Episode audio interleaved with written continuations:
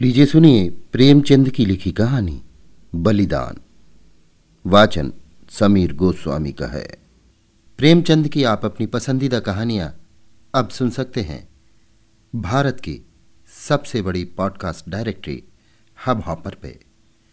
Hub hopper आपके लिए लेकर आए हैं हज़ारों पॉडकास्ट जो आप सुन सकते हैं दुनिया में कहीं भी, कभी भी। प्रेमचंद की कहानियों के नए और पुराने एपिसोड आप हब हॉपर पर सुन सकते हैं।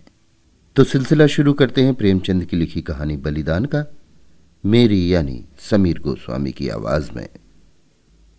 मनुष्य की आर्थिक अवस्था का सबसे ज़्यादा असर उसके नाम पर पड़ता है। मौजे बेला के मंगरू ठाकुर जब से कांस्टेबल हो गए हैं, इनका नाम मंगल सिंह हो गया है। अब उन्हें कोई मंगरू कहने का साहस नहीं कर सकता। कल्लू अहीर ने जब से हल्के के थानेदार साहब से मित्रता कर ली है और गाँव का मुखिया हो गया है, उसका नाम कालिका दीन हो गया है। अब उसे कल्लू कहें तो आँख लाल पीली करता है। इसी प्रकार हरख चंद्र कुर्मी अब हरखू हो गया है। आज से बीस साल पहले उसके यहाँ शक्कर बनती थी, कई हल की खेती होती थी और कारोबार खूब फैला हुआ था, लेकिन विदेशी शक्कर की आमदनी ने उसे मटिया मेट कर दिया। धीरे धीरे कारखाना टूट गया, ज़मीन टूट गई, गाहक टूट गए और वो भी टूट गया। सत्तर वर्ष का बूढ़ा जो तकिएदार माचे पर बैठा हुआ नारियल पिया करता, अब सिर पर टोकरी लिए खाद फेंकने जाता है।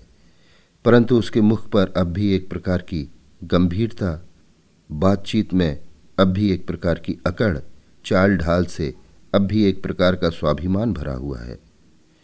इस पर काल की गति का प्रभाव नहीं पड़ा। रस्सी जल गई, पर बल नहीं टूटा। भले दिन मनुष्य के चरित्र पर सदैव के लिए अपना चिन्ह छोड़ जाते हैं। हरखू के पास अब केवल पाँच बीघा ज़मीन है, केवल दो बैल हैं, एक ही हल की खेती होती है।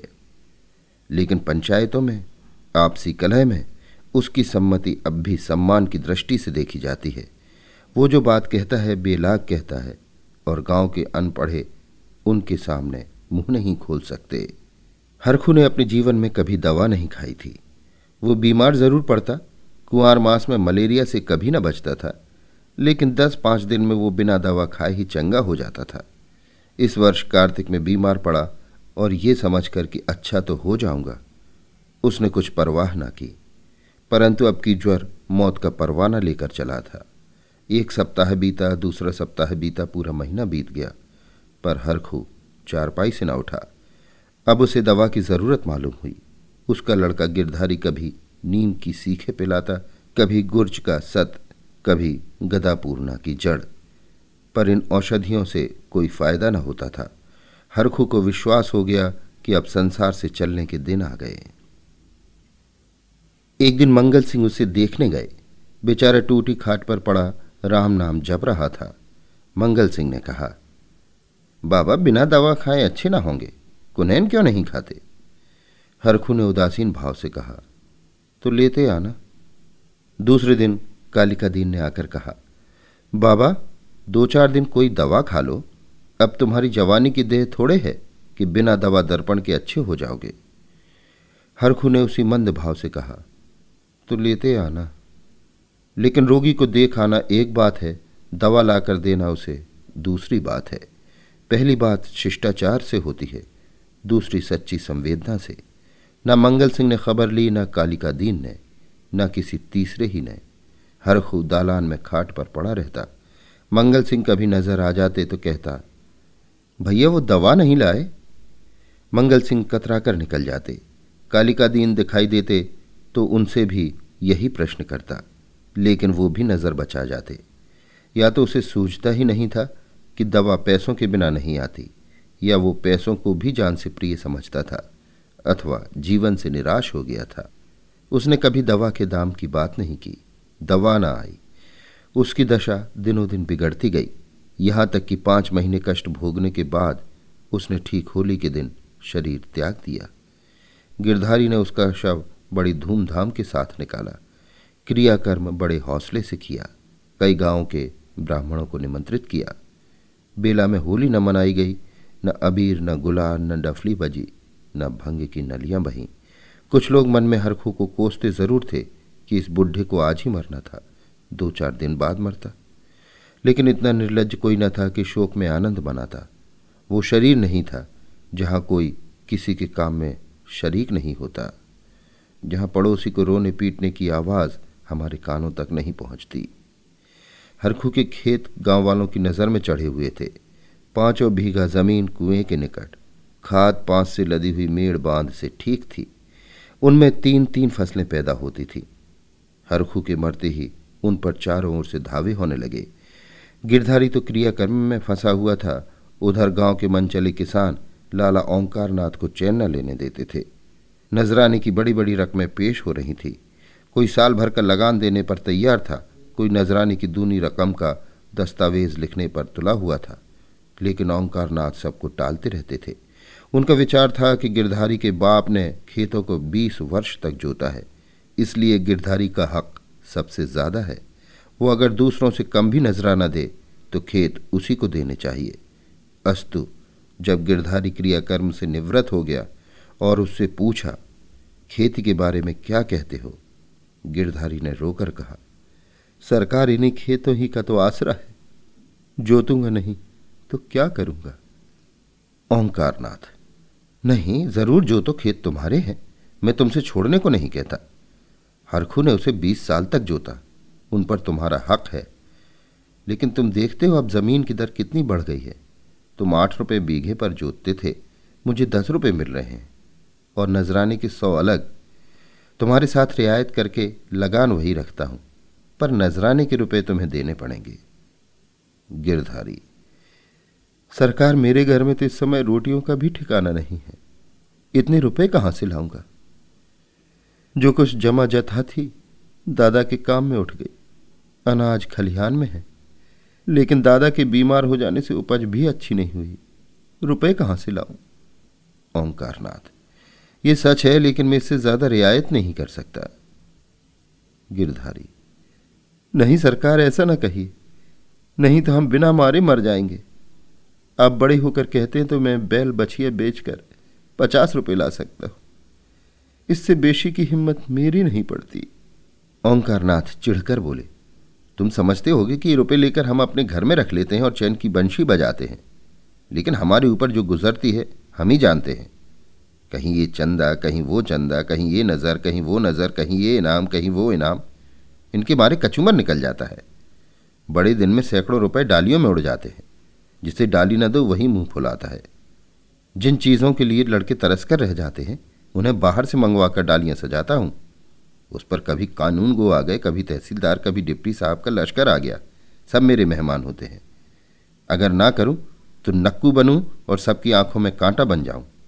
साल में हज़ार बारह सौ मोदी को इसी रसद खुरात के मद में देने पड़ते हैं। ये सब कहाँ से आए? बस यही जी चाहता है कि छोड़कर चला जाओ लेकिन हमें परमात्मा ने इसलिए बनाया है कि एक से रुपया सता कर ले और दूसरे को रो रो कर दे। यही हमारा काम है। तुम्हारे साथ इतनी रियायत कर रहा हूँ, मगर तुम इतनी रियायत पर भी खुश नहीं होते तो हरी इच्छा। नजराने में एक पैसे की भी रियायत न होगी। अगर एक हफ़्ते के अंदर रुपए दाखिल करोगे तो खेत जोतने पाओगे, नहीं तो नहीं। मैं कोई दूसरा प्रबंध कर लूँगा। गिरधारी उदास और निराश होकर घर आया। सौ रुपये का प्रबंध करना उसके काबू से बाहर था। सोचने लगा, अगर दोनों बेल बेच दो तो खेत ही लेकर क्या करूँगा? घर बेचूं तो यहाँ लेने वाला ही कौन है? और फिर बाप दादों का नाम डूबता है। चार पाँच पेड़ है, लेकिन उन्हें बेचकर पच्चीस रुपये या तीस रुपये से अधिक न मिलेंगे। उधार लूँ तो देता कौन है? अभी बनिए कि पचास रुपये सिर पर चढ़े हैं। वो एक पैसा भी न देगा। घर में गहने भी तो नहीं है, नहीं उन्हीं को बेचता। ले देकर एक हंसली बनवाई थी, वो भी बनिए के घर पड़ी हुई है। साल भर हो गया, छुड़ाने की नौबत ना आई। गिरधारी और उसकी स्त्री सुभागी दोनों ही इस चिंता में पड़े रहते, लेकिन कोई उपाय न सूझता था। गिरधारी को खाना पीना अच्छा न लगता, रात को नींद न आती। खेतों के निकलने का ध्यान आते ही उसके हृदय में हुक सी उठने लगती। हाय, वो भूमि जिसे हमने वर्षों जोता, जिसे खाद से पाटा, जिसमें मेड़ें रखी, जिसकी मेड़ें बनाई उसका मजाब दूसरा उठाएगा। वे खेत गिरधारी के जीवन का अंश हो गए थे। उनकी एक एक अंगुल भूमि उसके रक्त में रंगी हुई थी। उनका एक एक परमाणु उसके पसीने से तर हो रहा था। उनके नाम उसकी जिवा पर उसी तरह आते थे, जिस तरह अपने तीनों बच्चों के। कोई चौबीसों था, कोई बाईसों, कोई नालबेला, कोई तलैया वाला। इन नामों के स्मरण होते ही खेतों का चित्र उसकी आँखों के सामने खिंच जाता था। वो इन खेतों की चर्चा इस तरह करता मानो वे सजीव हैं।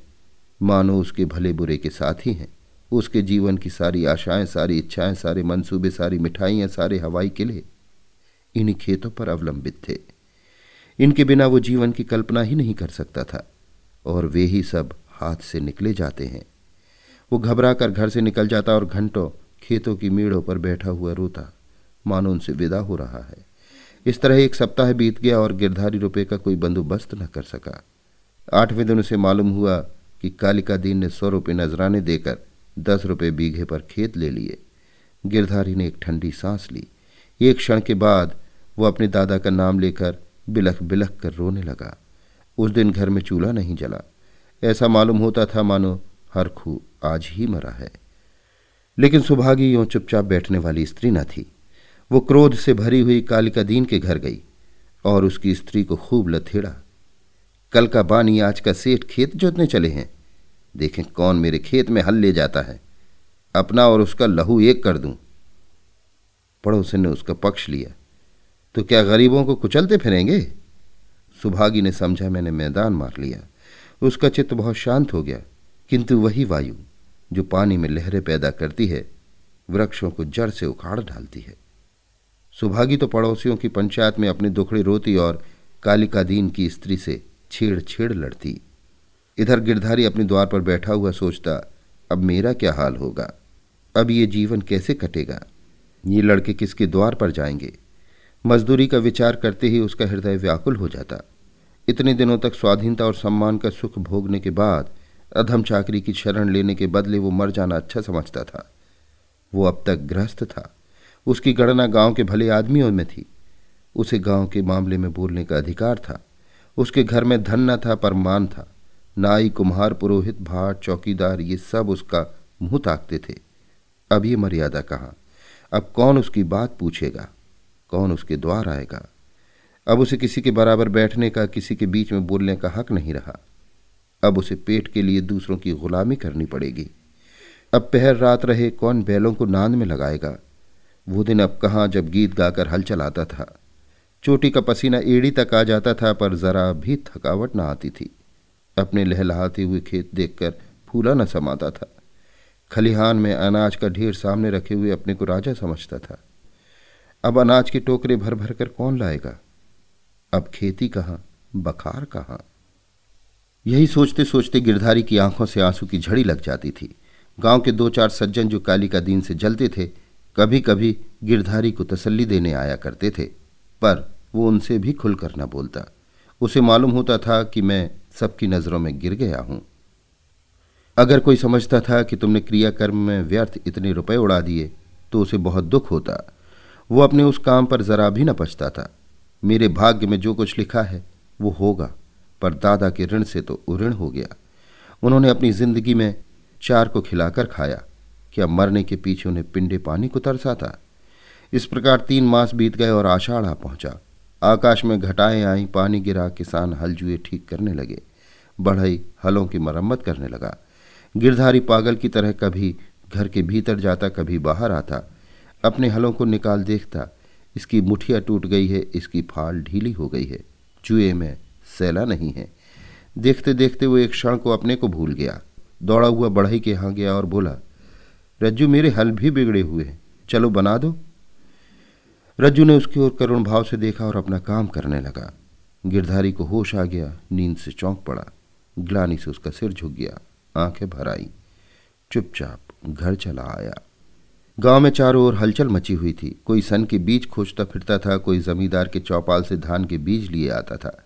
कहीं सलाह होती किस खेत में क्या बोना चाहिए। गिरधारी ये बातें सुनता और जलहीन मछली की तरह तड़पता था। एक दिन संध्या समय गिरधारी खड़ा अपने बैलों को खुजला रहा था कि मंगल सिंह आए और इधर उधर की बातें करके बोले, गोई को बांधकर कब तक खिलाओगे? निकाल क्यों नहीं देते?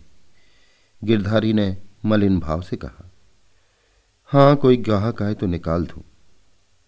मंगल सिंह, एक गाहक तो हम ही है, हम ही को दे दो। गिरधारी अभी कुछ उत्तर न देने पाया था कि तुलसी बनिया आया और गरज कर बोला गिरधारी, तुम्हें रुपए देने हैं कि नहीं, वैसा कहो। तीन महीने से हील हवाला करते चले आते हो। अब कौन खेती करते हो कि तुम्हारी फ़सल को अगोरे बैठ रहे? गिरधारी ने दीनता से कहा, साह, जैसे इतने दिनों माने हो, आज और मान जाओ। कल तुम्हारी एक एक कौड़ी चुका दूँगा। मंगल और तुलसी ने इशारों से बातें की और तुलसी भुनभुनाता हुआ चला गया। तब गिरधारी मंगल सिंह से बोला, तुम इन्हें ले लो तो घर के घर ही में रह जाओ कभी कभी आँख से देख तो लिया करूँगा। मंगल सिंह, मुझे अभी कोई ऐसा काम नहीं, लेकिन घर पर सलाह करूँगा। गिरधारी, मुझे तुलसी के रुपए देने हैं, नहीं तो खिलाने को तो भूसा है। मंगल सिंह, ये बड़ा बदमाश है, कहीं नालिश ना कर दे। सरल हृदय गिरधारी धमकी में आ गया। कार्यकुशल मंगल सिंह को सस्ता सौदा करने का अच्छा सुअवसर मिला। अस्सी रुपये की जोड़ी साठ में ठीक कर ली। गिरधारी ने अब तक बैलों को ना जाने किस आशा से बाँध कर खिलाया था। आज आशा का वो कल्पित सूत्र भी टूट गया। मंगल सिंह गिरधारी की खाट पर बैठे रुपए गिन रहे थे और गिरधारी बैलों के पास विषादमय नेत्रों से उनके मुँह की ओर ताक रहा था। आह, ये मेरे खेतों के कमाने वाले, मेरे जीवन के आधार, मेरे अन्नदाता, मेरी मान मर्यादा की रक्षा करने वाले। जिनके लिए पहर रात से उठकर छांटी काटता था, जिनके खलीदाने की चिंता अपने खाने से ज़्यादा रहती थी, जिनके लिए दिन भर हरियाली उखाड़ा करता था, ये मेरी आशा की दो आँखें, मेरे इरादे के दो तारे, मेरे अच्छे दिनों के दो चिन्ह, मेरे दो हाथ, अब मुझसे विदा हो रहे हैं। जब मंगल सिंह ने रुपए गिनकर दिए और बैलों को ले चले, तब गिरधारी उनके कंधों पर सिर रखकर खूब फूट फूट कर रोया। जैसा कन्या मायके से विदा होते समय माँ बाप के पैरों को नहीं छोड़ती, उसी तरह गिरधारी इन बैलों को न छोड़ता था। सुभागी भी दालान में पड़ी रो रही थी और छोटा लड़का मंगल सिंह को एक बाँस की छड़ी से मार रहा था। रात को गिरधारी ने कुछ नहीं खाया, चारपाई पर पड़ रहा। प्रातःकाल सुभागी चिलम भरकर ले गई तो वो चारपाई पर न था। उसने समझा कहीं गए होंगे, लेकिन जब दो तीन घड़ी दिन चढ़ाया और वो न लौटा तो उसने रोना धोना शुरू किया। गाँव के लोग जमा हो गए। चारों ओर खोज होने लगी, पर गिरधारी का पता न चला। संध्या हो गई थी, अंधेरा छा रहा था। सुभागी ने दिया जलाकर गिरधारी के सिराने रख दिया और बैठी द्वार की ओर ताक रही थी कि सहसा उसे पैरों की आहट मालूम हुई। सुभागी का हृदय धड़क उठा। वो दौड़कर बाहर आई इधर उधर ताकने लगी। उसने देखा कि गिरधारी बैलों की नांद के पास सिर झुकाए खड़ा है। सुभागी बोली घर आओ, वहाँ खड़े क्या कर रहे हो? आज सारे दिन कहाँ रहे? ये कहते हुए वो गिरधारी की ओर चली। गिरधारी ने कुछ उत्तर न दिया। वो पीछे हटने लगा और थोड़ी दूर जाकर गायब हो गया। सुभागी चिल्लाई और मूर्छित होकर गिर पड़ी। दूसरे दिन काली का दिन हल लेकर अपने नए खेत पर पहुँचे। अभी कुछ अंधेरा था। वो बैलों में हल लगा रहे थे कि एकाएक उन्होंने देखा कि गिरधारी खेत की मेड़ पर खड़ा है। वही मिर्जई, वही पगड़ी, वही सोटा। कालिका दीन ने कहा, अरे गिरधारी, मर्दे आदमी तुम यहाँ खड़े हो और बेचारी सुभागी हैरान हो रही है। कहाँ से आ रहे हो?